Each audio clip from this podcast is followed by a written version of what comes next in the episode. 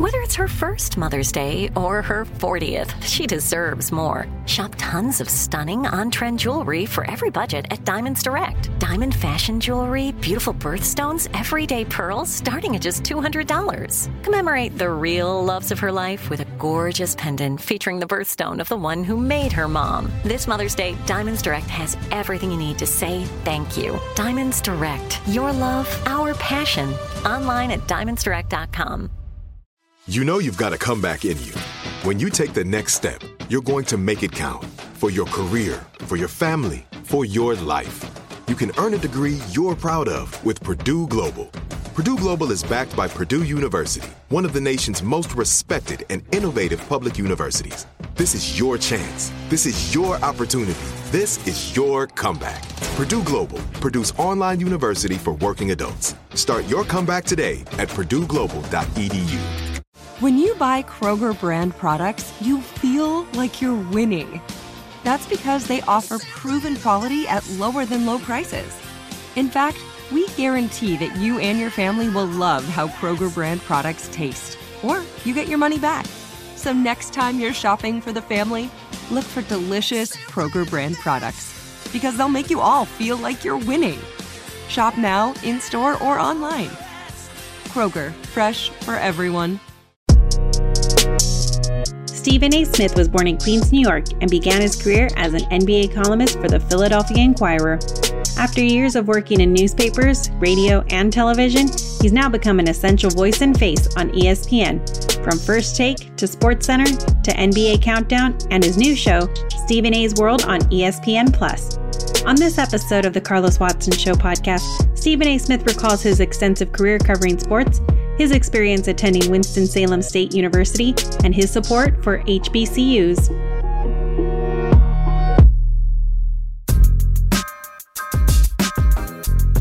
Hey, man.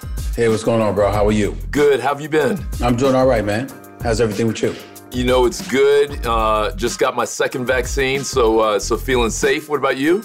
Oh, I had my second vaccine about a month ago. Oh, actually. Okay. Yeah. And now, have you look like you've lost a little bit of weight. Do my eyes deceive me? I have. I was about 19 pounds, and then I gained about 4 pounds of muscle. I've been lifting a little bit now, so I'm just trying to slim up and, you know, harden myself and all of that stuff. Ain't nothing nastier than skinny fat. Well, you know what's impressive is that you did it during this time, because everybody else I know gained weight. Yeah. So if you're one of the few people that defied gravity, that's not bad. That's what I tried to do. Yeah. Now, did you travel at all during the COVID window? Yeah. I had to go back and forth between New York and L.A., but that was only like really in the last 6 months. The first 6 months or so, you know, I mean, from last year, it was like from January of last year to about June, July. I didn't go anywhere. And then come July, August, I've been back and forth between New York and LA once every 6 weeks or so. And what's good for you? Are you a traveler, or was it actually good for you to be at home for a little bit? Nah, I mean, it's a combination of both. I've been on the road for like 200 plus days out of the year for many, many years, you know, to covering sports and all of that stuff. So, you know, for me, I don't mind the travel per se, but you know, when you get an opportunity to sit at home and chill, you're fine until you know you're trapped there. And then once you know you're trapped, now it takes on a whole different life of its own, because you just want to break out. You want to break out from that figurative straitjacket per se. So that's what it is. But I'm good with it. I like being bicoastal. How much are you still enjoying the job? Because it's funny, as I'm sitting here with you now and appreciating just how much you were asked to do every day, because you've got radio, you've got TV. Knowing you probably still write, whether you're writing quietly or loudly, you're still probably writing. How much do you still enjoy it? Do you still get joy? You know, I enjoy the work, the politics or the minutia per se that goes along with it. That's gotten old. I gave up my radio show to do my television show, Stephen A's World on ESPN+, because digital seems to be the way to go. And I saw that handwriting on the wall. So I'm hosting three shows, essentially a co-host, and I'm on First Take. I host my own NBA show, which is SportsCenter with Stephen A., and I host my own show, Stephen A's World on ESPN+. Plus, I'm the NBA analyst for ESPN, for SportsCenter, and started my own production company. I'm in the process of writing my own book. So, you know, again, the work doesn't faze me. What phases me is all the people each job involves, because your phone is constantly blowing up, or there's text messages, or everybody needs something, and that's what gets old. That gets old real quick. So what do you have? Do you have a chief of staff? Do you have a president? Do you have a right hand? How do you moderate that? With my production company, I've got a number two that handles a lot of things for me. But on the shows, whether you have another executive producer or you're co-hosting with somebody or whatever, you know, when you're the star of the show, you hold the weight. You know that. And, you know, the weight ultimately falls on you, because I don't give a damn who you're surrounded by. However excellent they are at doing what they do as producers and people behind the scenes, you're the one that's in front of that camera. And so as a result, the weight ultimately comes, it transfers to you, and you got to hold it down. And to make sure that you're as close to perfect as you could possibly be, you want to know everything that you need to know so you're not caught off guard. And that ultimately forces you to communicate with people you don't particularly want to communicate with. And it's nothing against them. It's just that it's always something. And you just want to just be able to lay down and have some peace and quiet and be left alone. And that's very, very difficult to achieve. You know, one of the things I've been thinking a lot about is the path to success. And I feel like you are one of those. And I don't say it just to compliment you, but I say it to set up a question for the young people who are going to be watching this. I feel like you're not a carbon copy in any way, that you've very much been an American original, both in terms of who you are, but even in terms of your story. Because I remember I started tuning in and rooting for you and looking forward to you, meaning I would go out of my way to find you on the network. It felt like 15, 16 years ago when you started doing your show, Quite Frankly, and about a year before that. Was 2005. You know what I mean? I was looking for you. You were a destination person, and so I remember that. I remember you got hot. Then you went, like Steve Jobs, you went into the valley for a little bit, and then I feel like, Steve Jobs, you've come back even stronger than you were before. How do you see what happened in that arc of your career, and what do you take away from it? Well, in 2005, the guy that gave me the show was running the network. His name was Mark Shapiro. I started my show in 2005. It was called Quite Frankly. I started the show in August of 2005. He left September of 2005 to go run Six Flags for Daniel Snyder, who owns the Washington football team. And so my resident champion, per se, who, you know, was the brain, you know, was the brainchild for this show, was gone. And so you got a new regime coming in, and, you know, they want their own people. They want to put themselves in a position where kind of things that they created, the things that they get credit for, et cetera. And as a result, they make decisions. And so for me to lose that show wasn't unexpected, because I knew it wasn't their idea. What happened is the friction that developed because that show was gone, with other things that they wanted me to do for considerably less dollars that I thought I deserved. And so that ended up, you know, leading to my exit from ESPN for a couple of years before they came calling back and asking me to come back.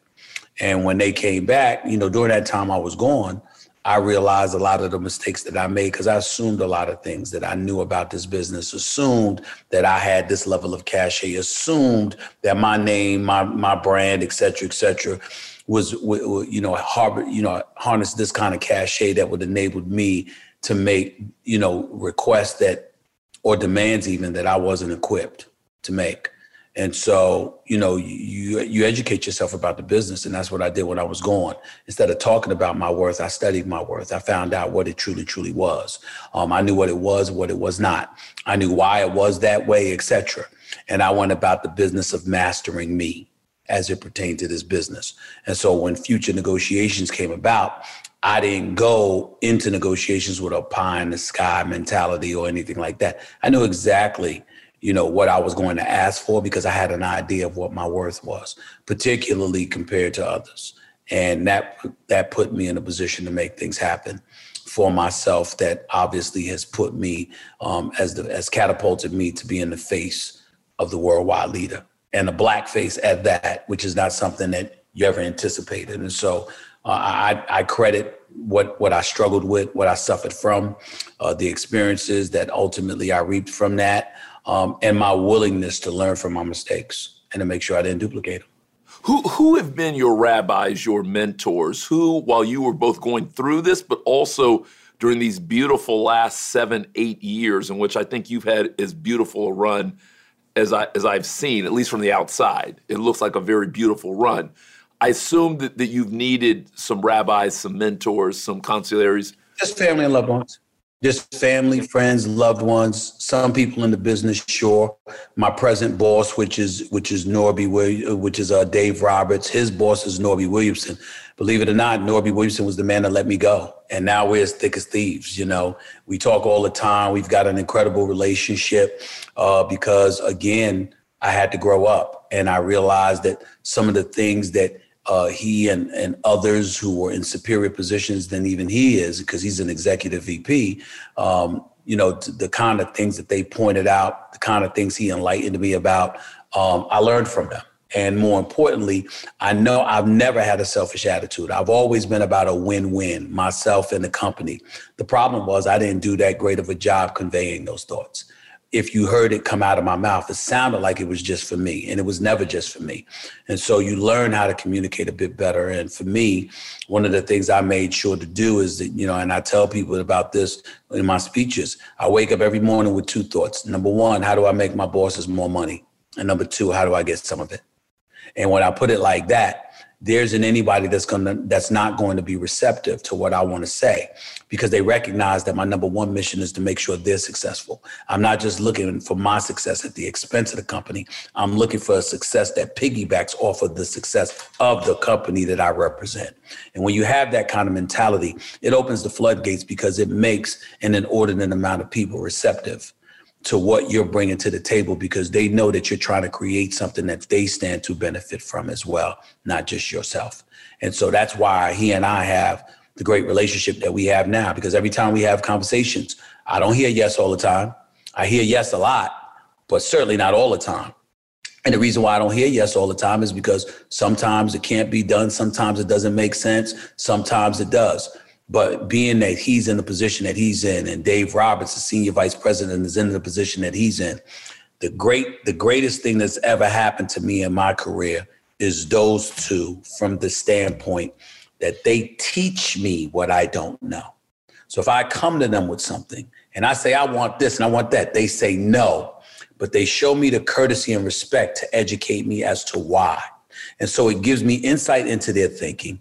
Their bosses, so it gives you a reflection of what bosses think like and why they come to the conclusions that they come to.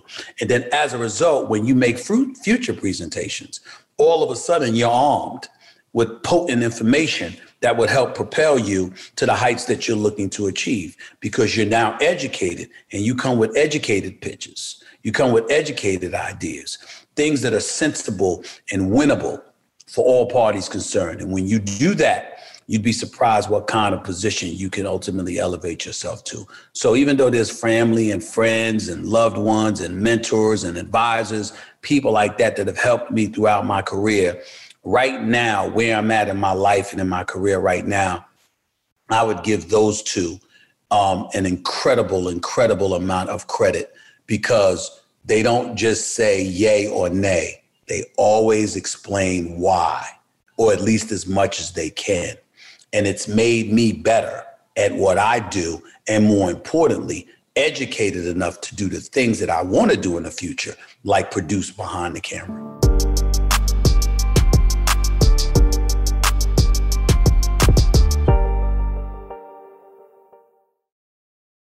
This is it, your moment. This is your time to make your comeback with Purdue Global. When you come back with a Purdue Global degree, you create opportunity for yourself, your family, and your future.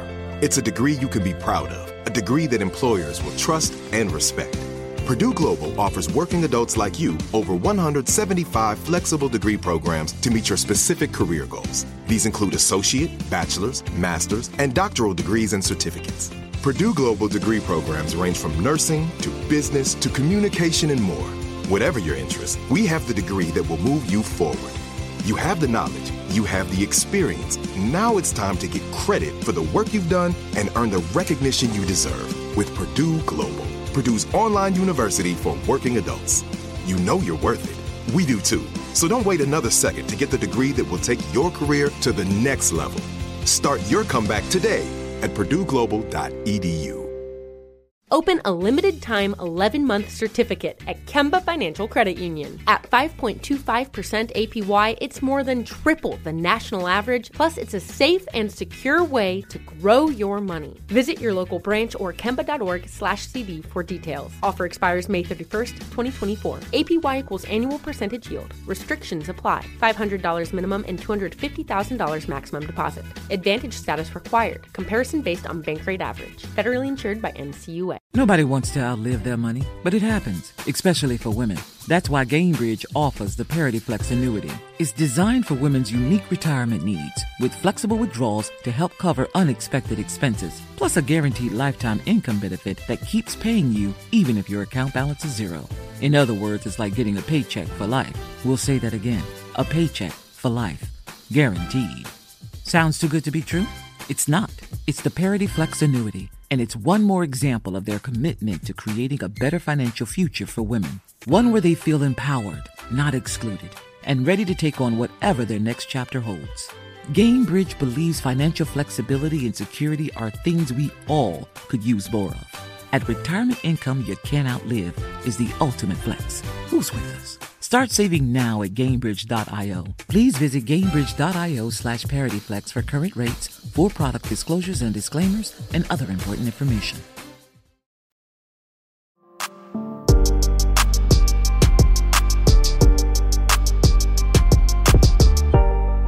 So take me back a little bit now. So rewind it all the way. Where'd you grow up, and what were you like if I had met you at 8, 9 years old? Would I have been calling you Stephen? Would I have been calling you Stephen A? Who were you as a young fella?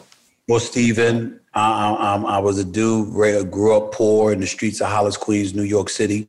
Through the grace of God, I had the greatest mother on the planet Earth. God rest her soul. She passed away in 2017 after a long bout with cancer.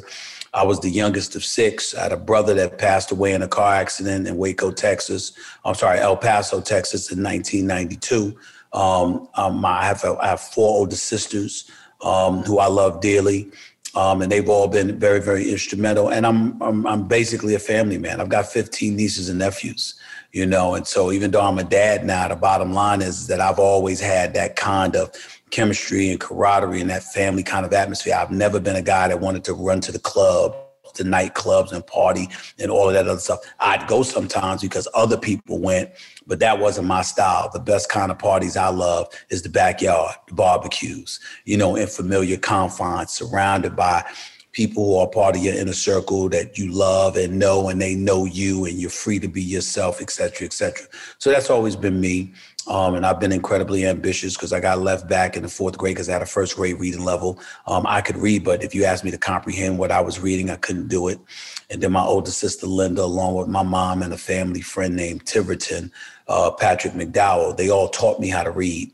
And so ultimately, you know, that my love for basketball took me to Winston-Salem State ultimately. I was at Fashion Institute of Technology as a junior college in New York. Before then, I went to Winston-Salem State, you know, and I just, you know, my mentality was to always work tirelessly. I never considered myself the smartest person in the room. I knew that I knew how to speak, that I could articulate my thoughts, that I could speak in a way that was profound enough that it would have an impact, that you couldn't just dismiss my delivery, my presentation.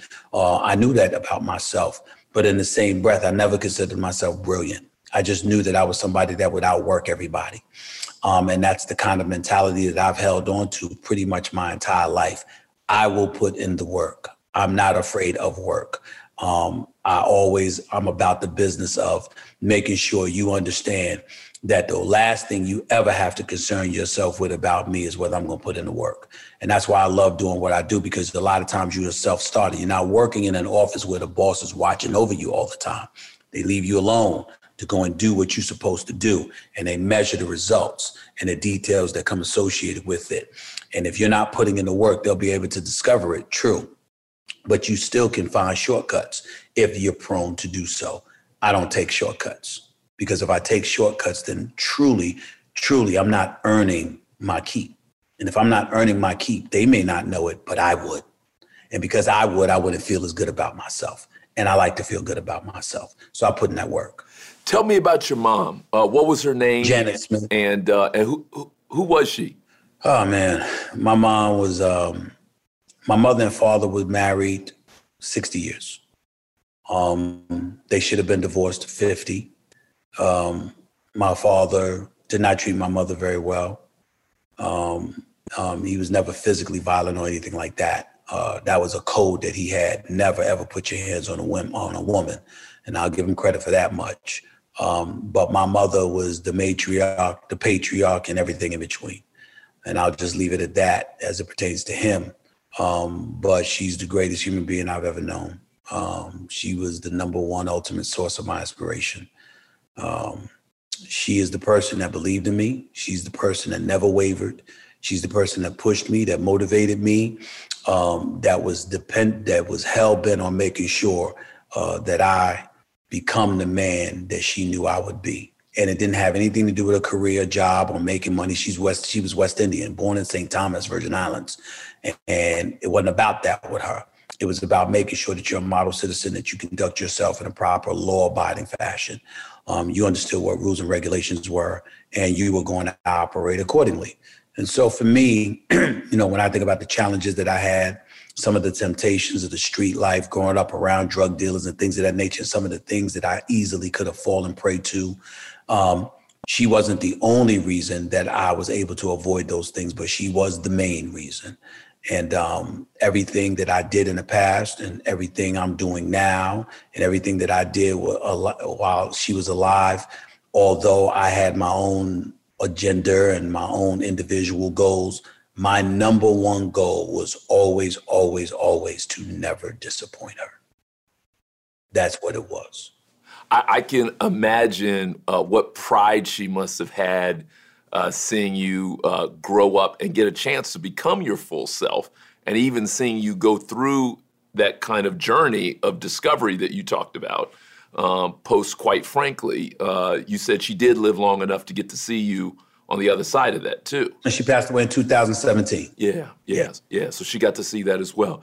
But she was funny because she didn't know anything about sports. She literally would be like, ESPN, whatever network. I don't know where he works. She said, she had no clue. She had no clue about sports whatsoever. She just knew that her son was on TV, that everybody knew me, and that I was considered a success. And she knew that I was obeying the law and building a life for myself and my family. And she was proud of that. Now, was she a talker like you? Was she a good talker? No, not really. She wasn't exactly quiet inside the house, very quiet outside the house, but not quiet inside the house. But she was a drill sergeant. She ran the home, and you knew it was going to be hell to pay if you didn't do what she told you to do. And so we all knew that we had to answer to her. And no matter how old we got, we were grown. We were out on our own.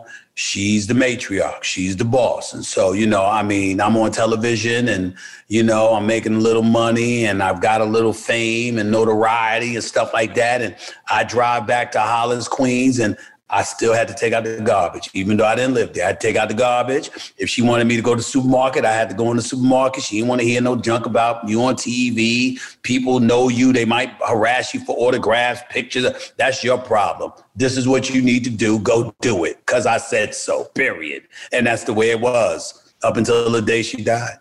Yeah. I love that. And you were her baby boy. So there probably was something in there. My sisters swear up and down I was spoiled, and they're probably right, because my mom would, my mother was like, I'm retired, I'm not doing anything. People would come by, she's not cooking unless she wants, she's not doing anything. But if I walked in the house, automatically, if I walked there during breakfast time, I was going to get breakfast. If I walked around lunchtime, I was going to have lunch. If I walked around at dinner time, I was going to have dinner. If I was sick, I was really, really pathetic, because when I get sick, if I felt too sick, I would actually go home to mama's and lay in my bed that I grew up in as a kid, just because I knew that my mother would spoil me back to health. So I was like, that's all true. Yeah, but you know, that's a good thing. That's a good thing to have in this life. That's right. That's a very good thing to have in this life. That's right. I ain't turning it down, not at all. Yeah. You had to. Hey, what made you choose Winston-Salem State? How did you choose that? Because that was not in your backyard in New York, so you had to travel for that. And as you said, you started junior high. What made you choose to head down that way? I went to Thomas Edison Vocational and Technical High School in Queens, New York, studying electrical installation. My mother made me go to a vocational and technical high school because I kept swearing how I didn't want to go to college when I was in junior high school. And she said, you are not going to be some dummy or unemployed or anything like that. You're going to at least learn a trade, and this is what you're going to do. And so I went there, but, you know, my senior year, I made the basketball team. And so when I made the basketball team, people were looking at me because even though I was tiny, like 130 pounds, soaking wet and 5'9", I could really shoot. And so as a result of that, FIT, Fashion Institute of Technology, came calling. And then while I was at Fashion Institute of Technology, which was a junior college, and we were ranked 15th in the nation with a 35-4 record, a friend of the family's name, Harold Funny Kitt, he used to play at Winston-Salem State for Clarence Big House Gaines. And he said that he was going to take me down there for a tryout. And so I went down to Winston-Salem State and tried out because he drove me all the way down there. And Coach Gaines, I kept passing the ball. And Coach Gaines blew the whistle and he said, are you a shooter? And I said, yeah, he said, that's what Harold Funny Kitt said. I said, yeah, I am. He said, then shoot the ball, damn it. You know, and I proceeded to hit 17 straight 3-pointers. And he signed me to a scholarship on the spot. That's the last time I hit 17 3-pointers in a row. I was going to say, I mean, Steph Curry doesn't hit 17, so okay. Yeah, that day I was Steph Curry. That one day I was Steph Curry. Never again, but I was that day. And he signed me to a scholarship on the spot, and that's what happened. And, you know, even though I cracked my kneecap in half my first year and I was never the same, it was still the best 4 years of my life because that experience just did wonders for me. It introduced me to HBCUs, the history of HBCUs, what HBCUs are all about, what Coach Gaines was all about, and what he expected me to be all about. And he made it very, very clear to me. He said, damn it, you ain't that great. He said, I ain't bring you here for just for your basketball. Damn it, I expect you to go out there and be somebody. And he was dead serious about that. And so I always remembered that. And I always try to honor him in any way that I possibly can when it comes to HBCUs, because if it was not for him, if it weren't for him, rather, I would not have been at an HBCU. So say more about that, because you and I know that there's a moment here for a whole variety of reasons that the spotlight, thankfully, is on HBCUs again. But for a lot of the country, they still don't know it intimately. They hear the names, but they don't really know it. What was special about that experience at a historically black college? It felt home. It felt home. You usually go to predominantly white institutions. If you're a black person, you're the minority. And it's bad enough you're the minority in American society overall, just from a numbers perspective. But you want to see you really feeling like a minority, go to a predominantly white institution, because it ain't going to be too many black folks that you have there with you. So to see people who look like you, who share your culture, your cultural identity, your backgrounds, having similar stories, similar trials and tribulations, understanding that most, if not all of them, are in pursuit of excellence. You don't really have an excuse to lay down and just get rolled over and minimized and pigeonholed and just accept that, because these folks are side by side with you who look like you and share the same challenges, scratching and clawing and fighting their way to ascend. And so not only are they doing it, but there's professors there who look like you, who share your cultural identity. They're pushing you. There are administrators who are doing the same thing, and people who are the bosses of those administrators. The list goes on and on and on. And so when you go to an experience, you go to a historically black college or university, that's the feel that you get. That's the vibe that you get. And when they talk about brotherhoods and sisterhoods and things of that nature, this is where things like that emanate from and grow to a very, very special level. And those are the kind of things that I could speak to about Winston-Salem State. It didn't have a journalism program. It had a mass communications program, but it did have a school radio station. It did have a school newspaper. I was able to learn a thing or two about journalism. I was able to acquire some level of experience. And that experience experience enabled me to get internships, which ultimately enabled me to get jobs, which ultimately enabled me to build a career. And so because of that, I just, again, I can't say enough about it. That's why it's a focus of mine as we speak. I've been a brand ambassador for HBCU Week over the last 2 years. I've raised over $11.5 million and over 2,000 people who received scholarships to an HBCU. I've got ESPN and Walt Disney involved. I've been very blessed and fortunate that they're willing to help me with that mission. We're going to be doing things on an annual basis to assist and support HBCUs to the best of our ability. So I'll be raising more money, raising more awareness. And plus my production company, Mr. SAS Productions, is in the process of putting together a docuseries on the history of HBCUs as well. And all of that breeds from, you know, what I feel I owe to Clarence Big House Gaines, to the late John McClendon, and so many others who paved the way for people like myself.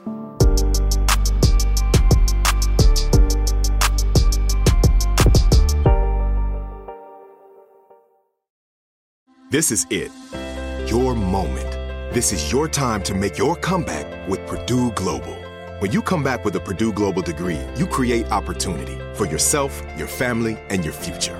It's a degree you can be proud of, a degree that employers will trust and respect.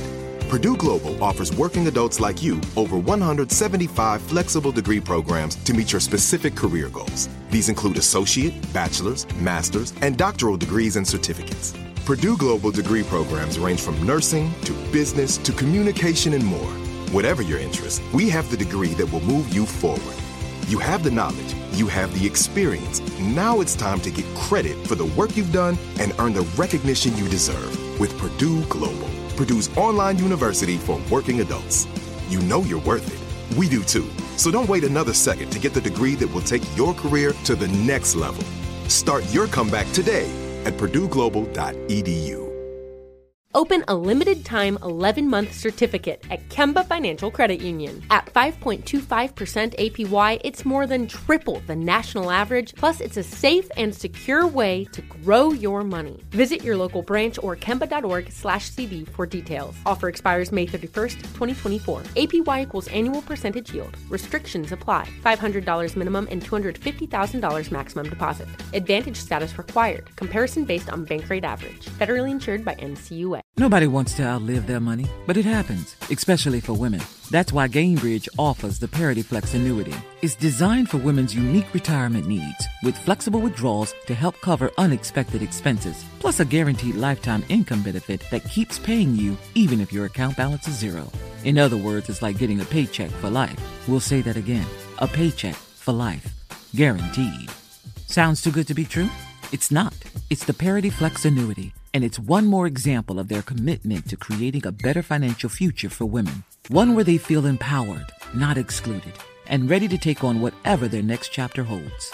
Gainbridge believes financial flexibility and security are things we all could use more of. At retirement income you can't outlive is the ultimate flex. Who's with us? Start saving now at Gainbridge.io. Please visit Gainbridge.io/ParityFlex for current rates, for product disclosures and disclaimers, and other important information.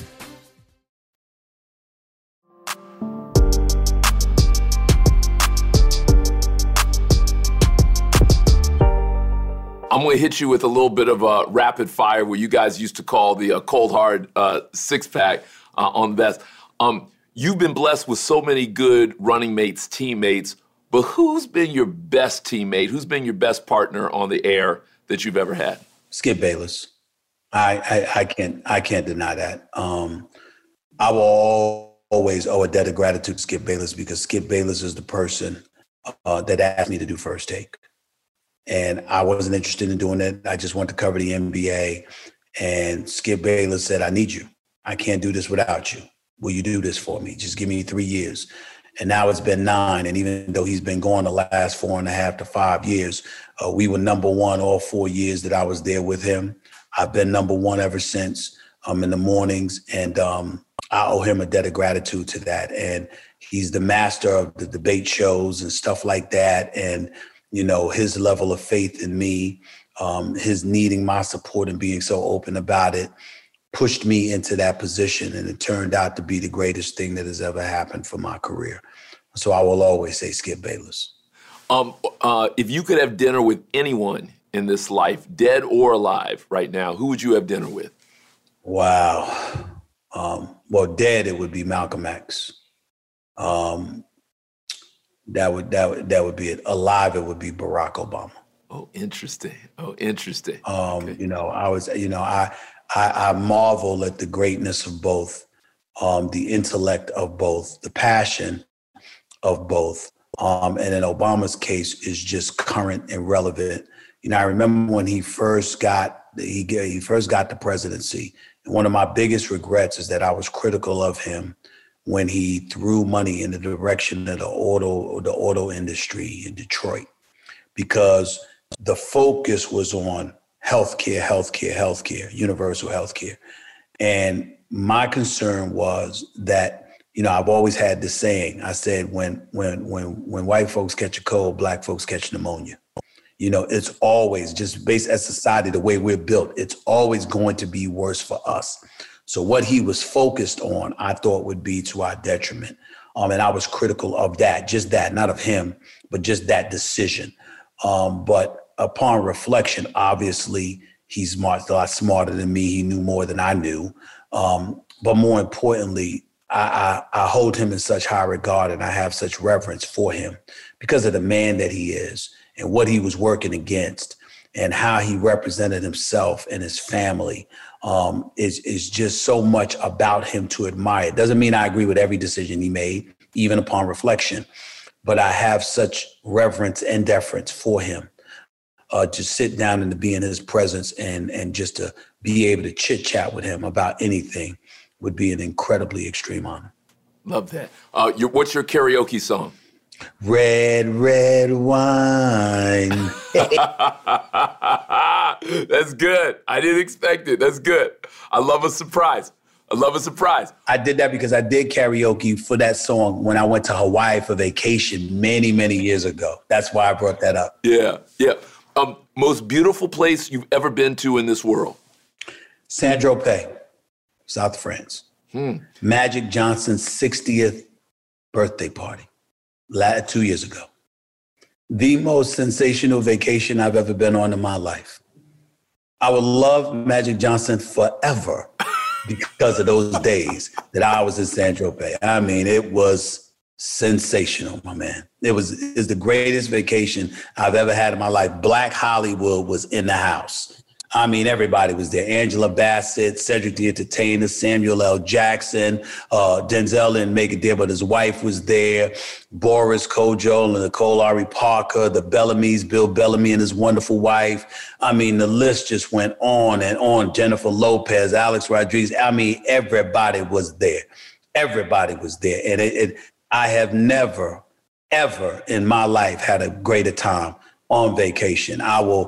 I will love Magic Johnson for eternity for that experience. Mike Wilbon was there. Isaiah Thomas was there. Just the list goes on and on. But it was a sensational experience. I was sick that I had to leave. I had to leave early. I was sick. I had to leave like 4 days after like third or fourth day. Well, you realize what the so what is? What? We got to do that for your birthday. You're going to throw the birthday in Saint-Tropez. That's how that's going to happen. I'm not Magic Johnson, bro. You don't understand. It ain't too many people in this world throw a birthday celebration the way Magic Johnson can. Magic's something else, man. Magic's something else. Magicson, you got to just bow down to that man. That Magic, You know, I mean, I can't put it in. I just can't do it. It's something special to behold, brother. I'm telling you. All right, settle it for me. Greatest three athletes of all time. I'm giving you three on purpose. Greatest three athletes of all time. Muhammad Ali, Michael Jordan. Third is hard. Who were the contestants? A lot of times you're just thinking about performers instead of athletic ability. You see what I'm saying? Yeah. Like, you know, I think about Tiger Woods and how he's transformed the world of golf. I think about Steph Curry, the greatest shooter God ever created. There has never been a shooter like just Steph Curry, ever. Okay. Michael Jordan is who he is. LeBron James, phenomenal. Muhammad Ali, what he endured in the face of adversity, what he accomplished. He and Jordan are definitely my guys. And then I think about Bill Russell, who went through more than what Bill Russell went through to achieve. We talk about Jackie Robinson. Yeah, that's true. But Jackie Robinson didn't win 11 championships in 13 years. Jackie Robinson didn't integrate the world of coaching on the basketball level the way that Bill Russell did. He wasn't the first, but he clearly was one of the few to have ever done it, be a player coach. If I had to pick, I would tell you, I mean, just off the top of my head, it would be Muhammad Ali, Michael Jordan, Bill Russell. But I reserve the right to change my mind upon further reflection. I need some more time to think about that. I love all three of those. Serena Williams is another one. Oh, Serena Williams run up. You didn't say Jim Brown. You didn't say Tom Brady, but I'm going to have you back to talk about that. Listen, they're making me let you go, and I know you've got an important call. I just want to thank you again for what you've done and what you're doing. I appreciate what I felt like Robin Roberts and Stuart Scott did. I feel like you took the baton and you lit it up brightly. You opened up the door for a lot of people, so I thank you for that and for what you've done. Thank you so much, and I appreciate that, but I will always, always, always pale in comparison to Stuart Scott, the late, great John Saunders, Robin Roberts, Michael Wilbon. I will never, ever, ever, the great, late Ralph Wiley. I know you know who that is. Of course. I will never, ever, ever come before those people. They are the ones who helped make me what I am in this business. Hey, listen, we need you, and we appreciate you, and thank you for being a part of this. I hope I get to see you when the world cleans up a little bit. Same here, my brother. Looking forward to it. Thank you so much. All right, be safe.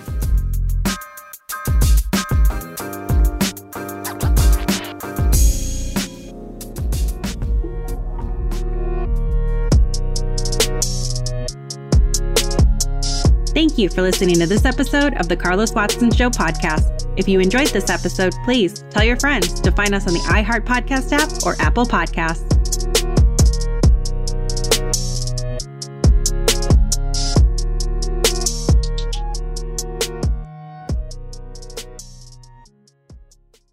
Open a limited-time 11-month certificate at Kemba Financial Credit Union. At 5.25% APY, it's more than triple the national average, plus it's a safe and secure way to grow your money. Visit your local branch or kemba.org/cb for details. Offer expires May 31st, 2024. APY equals annual percentage yield. Restrictions apply. $500 minimum and $250,000 maximum deposit. Advantage status required. Comparison based on bank rate average. Federally insured by NCUA. This is Malcolm Gladwell from Revisionist History. eBay Motors is here for the ride. With some elbow grease, fresh installs, and a whole lot of love, you transformed 100,000 miles and a body full of rust into a drive that's all your own. Brake kits, LED headlights, whatever you need, eBay Motors has it. And with eBay Guaranteed Fit, it's guaranteed to fit your ride the first time, every time, or your money back. Plus, at these prices, you're burning rubber, not cash. Keep your ride or die alive at ebaymotors.com. Eligible items only. Exclusions apply. Are you looking for the perfect move-in ready home this spring season? Now's the time to buy at Fisher Homes. For a limited time only, enjoy below market interest rates starting at 5.375% APR, 6.139% APR. With these exclusive lower rates, you can save hundreds on a move-in ready home and start enjoying the benefits of homeownership even faster. Schedule your personal tour with one of our new home specialists at fisherhomes.com and make this spring the season you find your perfect home sweet home. Financing provided by Victory Mortgage, LLC, NMLS 461249, Equal Housing Lender.